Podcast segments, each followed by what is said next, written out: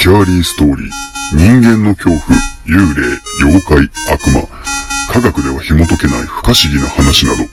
そういった怖い話を読み解いて、最終的に自分たちで怖い話を作ってみようという内容です。皆さんどうも、スキャーリーストーリー100セカンドスキャスト2のストーリーテラバウタカです。では今回も、えーお便りから読まさせていただきたいと思います。えーネットショップ店主のつぶやきことアマンさん。バウタカさんの言う通り、記憶が影響しているだろうな。もし祖母がこの話を孫に聞かせなかったら何も起こらないだろうね。ありがとうございます。これは前回の子供が、子供たちが当選棒をするお話ですね。まあ実際にこの人から聞いた話が記憶の奥底に残っていて、それを無意識、もしくは意識することによって、霊的な現象を体験するのではないかなというコメントに、アマさんも同意見といただいたコメントになります。続きまして、えー、カチュさん。こちらがですね、最新回、オープニングのバオタカくんが鼻声で辛そう。まだ花粉症が続いております。聞きづらいと思います。申し訳ございません。花粉症早く落ち着くといいですね。コラボ会の感想、ハッシュタグスキャスト2タグでつぶやいているので、バオタカくんに見てほしいといただきましたので、ハッシュタグスキャ,、えースキャスト2で検索したところ、あの、ハッシュタグスキャストでは出てこなかったカチさんの感想がいくつか出てきましたので、聞いていただきたいと思います。こちらがですね、まず聞き始めました。69章まで。紳士と謎のメモ。こういう系の不思議系のお話好きです。え、アシスタントさん。これがですね、スキャストの1の100回目、最終回で、えアシスタントの女の子が登場したんですけれども、スキャスト2になって姿を消して、その時にカニバリズムについて、ストーリーテラーの私、バオタカがお話をさせていただいているという、なんとも謎めいた謎めいてないか、お話になっております。ありがとうございます。そして、えー、続きまして、カツさん。レベル17。レベルっていうのはこれ僕はフリートークでやっている回になってますね。ホラーとはまた違う雑談を一人で黙々と喋っている回なんですけど、こちら3人ごとのタカさんをゲストにお招きして話した回ですね。レベル17。これ1、2、3とあるんですけど、1まで。タカさんとの下ネタトークめっちゃ楽しい。しかし立つまではいかなそう。乳首の見合いですね。タイマー食べるお話出てたけど、あれ、プラセンタとか言って美容にいい成分あるとか、売ってるのは豚とか牛らしいですけどね。らしいですね。なんか美容に効くと言って、胎盤が動物のですけど、売られているそうですね。あとはこれはタカさん、友人なんですけどね、友人と下ネタをとにかく収録したものを流させていただいたというお粗末な内容が3つ上がっております。続きまして、カツさんから、これなんだろう、ナイジャス内ジャスまでのんびりドライブしながら、スキャスト2聞いてたけど、タカさんとのコラボ面白くてめっちゃ笑う。ありがとうございます。笑っていただけたら、本望でございます。続きまして、カチュさん、スキャスト2、レベル19まで一気に聞いてしまった、お二人の性癖というかもうこれ自分のセックス解説トークめっちゃ生々しくて大好き。タカさんって甘えたソフトエースって感じだし、声可愛いし、ドツボだ。そして甘えたくても甘えべたなバオタカ君がちょっと可哀想。タカさんはね、結構顔も整ってるんですけども、本人曰く、イケメンじゃないし、こう、目立たず静かに生きていきたいという感じの友人ですね。まあ本当下ネタばっかりなんですけど、も僕が聞き直しても本当に笑ってしまうぐらい面白い回できたかなと思います。ありがとうございました。そして、最後、カチさん。私の名前出してくれてるのめっちゃ嬉しい。といただきました。いやいや、もうたくさんコメントもいただいておりますし、本当もういつもお世話になっております。またね、引き続き聞いていただければなと思います。それでは、スキャスト2本編入っていきたいと思います。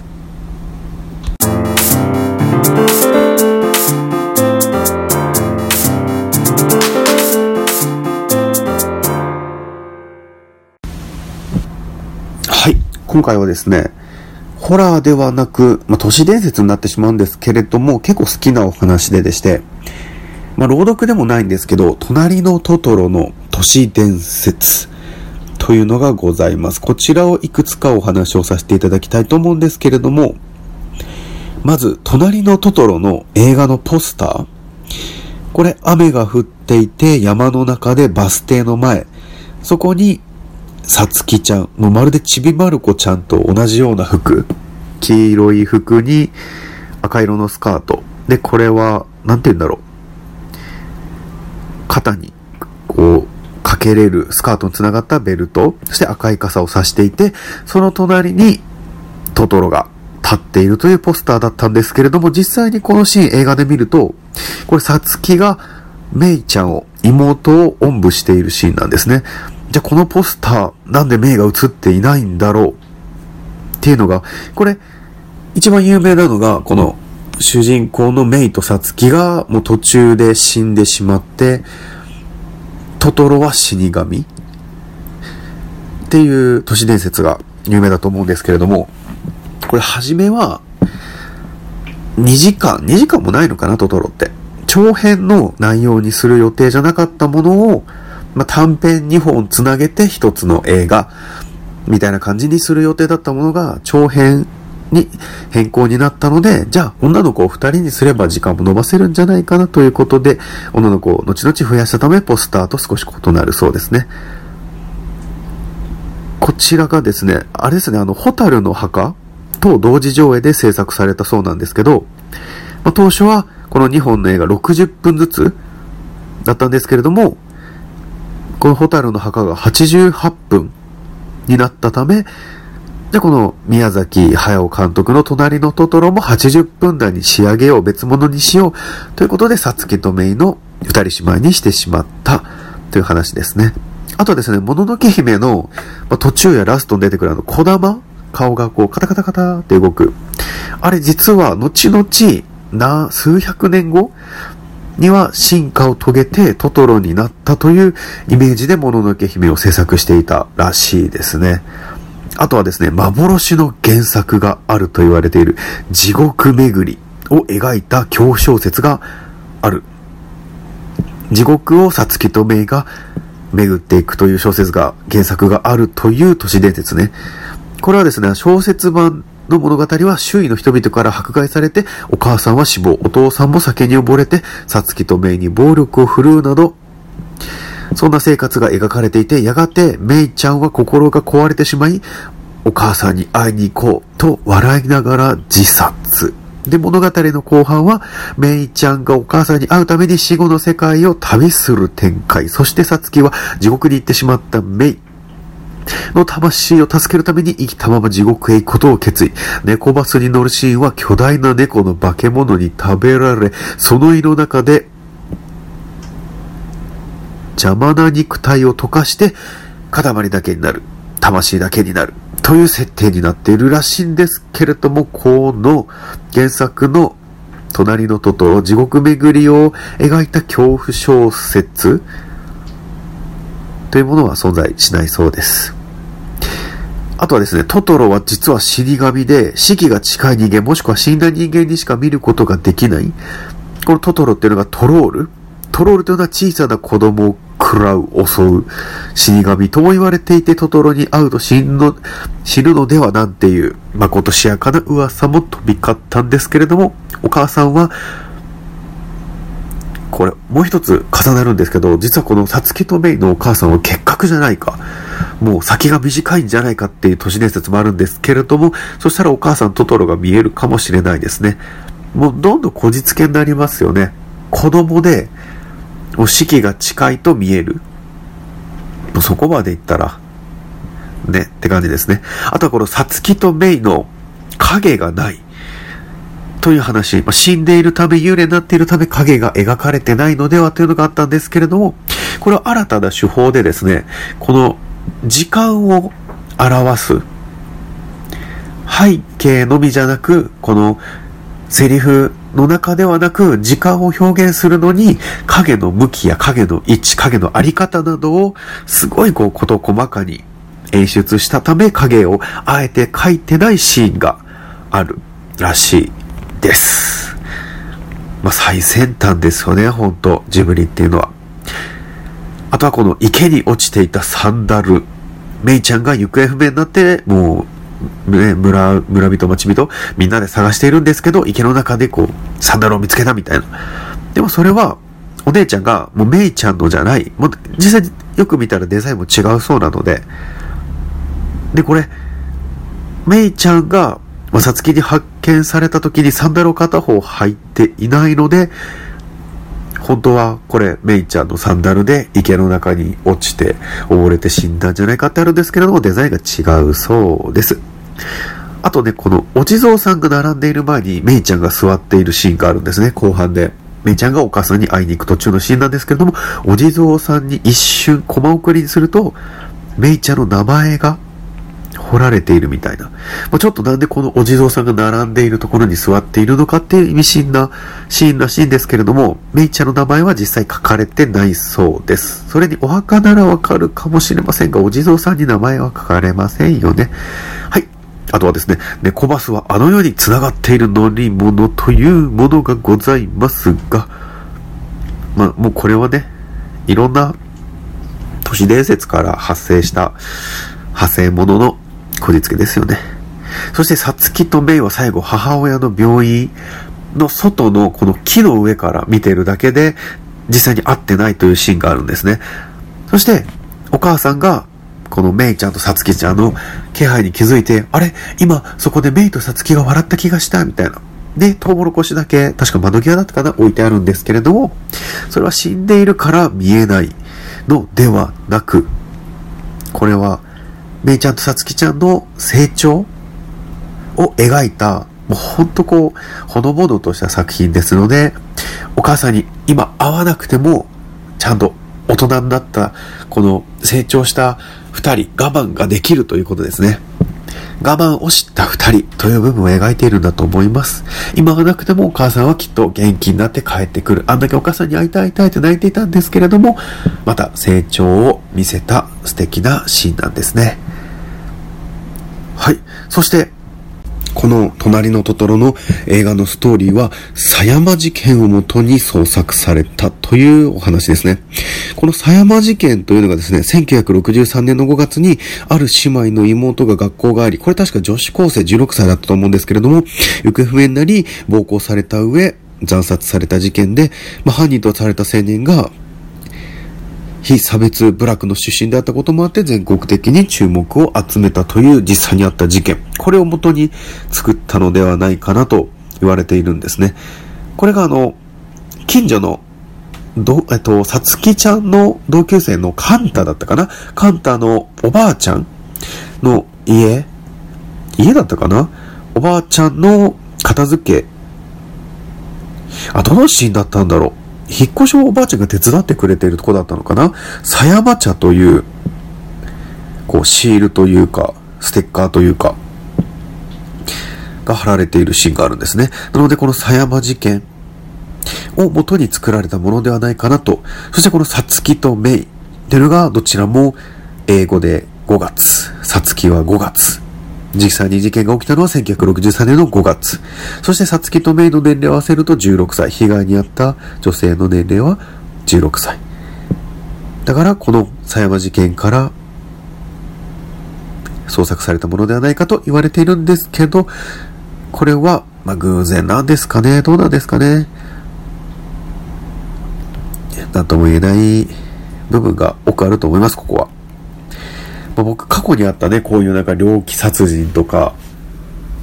未解決事件とかすごい好きで漫画化されたものだったり、ドキュメンタリーでテレビで放映されたものなど、すごい見てるんですけれども、なんだろう、面白おかしく見るのではなく、過去にこういう悲しい出来事があった。こういうことはもうあってはいけない。そういったことを、こう、伝え、残していってほしい。もしくはまだ未解決だったら、皆さんの記憶から消えないように、テレビやマスコミ関係でしたりそういったもので、また皆さんに伝えていただいて、犯人はまだ捕まってませんよっていうことを思い出してほしい。そういう意味も思いつつ、まあ、見たり読んだりさせていただいております。ま、実際にね、この狭山事件の妹さんのご遺体が見つかった時に、まあ、お姉さんは錯乱状態に陥って猫のお化けを見たとか大きな狸にあった、などの謎言葉、謎の言葉を発したとか、いろいろあるんですけれども、真相はわかりません。ただ、トトロは素敵な映画なので、関連はないと思います。あと、このお母さんの病気、まあ、さっきも言ったんですけれども、結核、まあ、当時だと不治の病。まあ、この隣のトトロが設定上の年齢、年代ですかね。その頃の死亡の原因のトップ、結核。だからお母さんの先は長くないと考えられるんですけれども、そうするとさつき、まあ、都市伝説が真実だとすると、メイちゃんが池に落ちて亡くなった。その魂を救うために生きたまま地獄へ行ったさつき。そして、結核のため、富士の病、先の短いお母さん。なので、ここに繋がってくるんですね。隣のトトロ最終の都市伝説、すべてはお父さんの妄想だったのではないか。まあ、そもそもお父さんは仕事なのかな？執筆活動をしている。なので、田舎に引っ越してくる前からサツキとメイはすでにこの世に存在しなかったとか、サツキとメイがトトロと一緒に木の上でオカリナを吹いていたシーン、一番最後お母さんの病院に行ったシーンですね。あそこでお父さんがちらりと木を見て、少し満足げに執筆を続けるのが確認できる。あ、これ最後でなかったかな？どこだろう？オカリナ吹いてたシーン。まあ、いっか。そんなシーンもあったりとか、まあ、お父さんは死んだ娘たちがこうなればよかったな、と思ったことを田舎に引っ越してきて一人で過ごしながら小説にしていたという話があるんですね。そして最後ですね、エンドロールは過去の回想シーン。エンドロールのイラストがちょっとタッチが変わってて、お父さんとお母さんがちょっと若々しい感じの顔つきになってるんですね。なのでお母さんがまだ健康な頃のこの隣のトトロのお話より過去のシーンなのではないかなと言われているんですけれども、これは実際は退院して帰ってきた後のお話。なんか時期も季節も合うそうですね。秋の季節で。なので、そんなことはないです。エンドロールはその後の素敵なお話ですね。お母さんも退院して家族4人でまた一緒に暮らせるという内容ですね。そしてこの有名な隣のトトロの散歩という曲があるんですけれども、この後半ですかね、坂道、トンネル、草っ腹、一本橋に凸凹砂利道、雲の巣くぐって下り道。というこの都市伝説を読んだ後にこの歌を聴くのもどんどんどんどん人気のないところにこう連れて行かれていくような、そんな気づきがあると不気味に聞こえてしまうような歌なんですけれども、まあ多分そういうことではないと思いますね。なんかね、曲調ものほほんとしてますし、まあ人生はね、こう楽しいことじゃなくてね、いろんな茨の道もあるけれども、的な感じなんじゃないですかね。わかんないですけど。また関係ないと思います。すいません。あの、都市伝説特化した番組じゃないんで、はっきりなんとも言いません。まあ、今回ね、ちょっともう説明、ザザザーっとしちゃったんで、分かりにくい感じかなとは思うんですけれども、隣のトトロの都市伝説、すごく、まあ、興味深いけれども、まあ、一個一個冷静に見直してみると、すべては誰かが作り上げた都市伝説だったのではないかなと思います。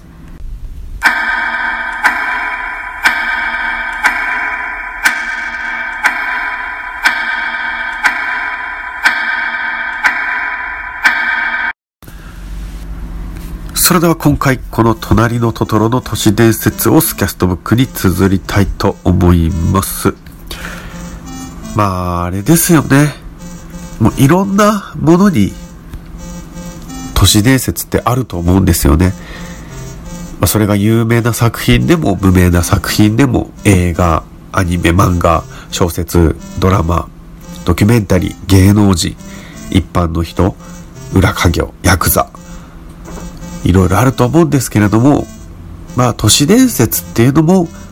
ホラーと怪談と一緒で、まあ人が何かこう娯楽を得たいなと思った時に、誰かちょっと才能がある人が思いついたものが始まりなんじゃないかなと僕は思ってますね。まあオカルトという言葉にまとめると、ホラー、心霊写真、都市伝説などはもう一括りにユーマとかされていくんじゃないかなと一括りにされていくんじゃないかなと思うんですけれども、まあ、根本は生きている人間が作り上げてきたもの、娯楽として、それがいろんなものにジャンル分けされて、多くの話を作り上げていってるのではないかなと思います。ですけどね、細かく説明を聞かずに、いや、隣のトトロって実はさ、で、こうこうこうこうで、さつきとメイ、実は死んでて、あれ、トトロって死神で、ほら、あれ影なかったでしょとか、ほら、後半でメイちゃん、池で靴見つかったじゃん。あれ、お姉ちゃんが死んだって信じたくなかったから、それ、メイのじゃない。って、ちょっと半切れで言ったとか、猫バスは、墓道、行き先が墓道って書いてあって、あの世に連れてかれるとか、途中出てきたお地蔵さん、あれ、死んでるメイちゃんの名前が彫られてるとか、そもそも、ほのぼのした映画なのに後半、起承転結の点を入れようとして、メイちゃん行方不明、サンダル池から見つかるとか、なんか、そんなシーンいるのかな？本当は作者の宮崎さんが命の尊さ、若者の命の尊さを問う作品を作ろうとしたけど、あまりに内容が子供向けじゃなさすぎて、ちょっと、これはしんどいかな。そして、同時、放映同時制作しようとしていたホタルの墓も、なかなかこう、心にグッとくるような内容だから、トトロは少しでもその悲しみを癒せるような内容に途中から変更しようってなって無理やり話を変えたものなんだよ。なんていきなり話されたら、まあ、信憑性が高く感じてしまうというか信じてしまうかもしれないですよね。まあでもそれを皆さんと僕も一緒に楽しんでいけたらなと思います。それではスキャリストーリー100セカンドスキャスト2ストーリーテラのバオタカでした。次回もお楽しみください。バイバイ。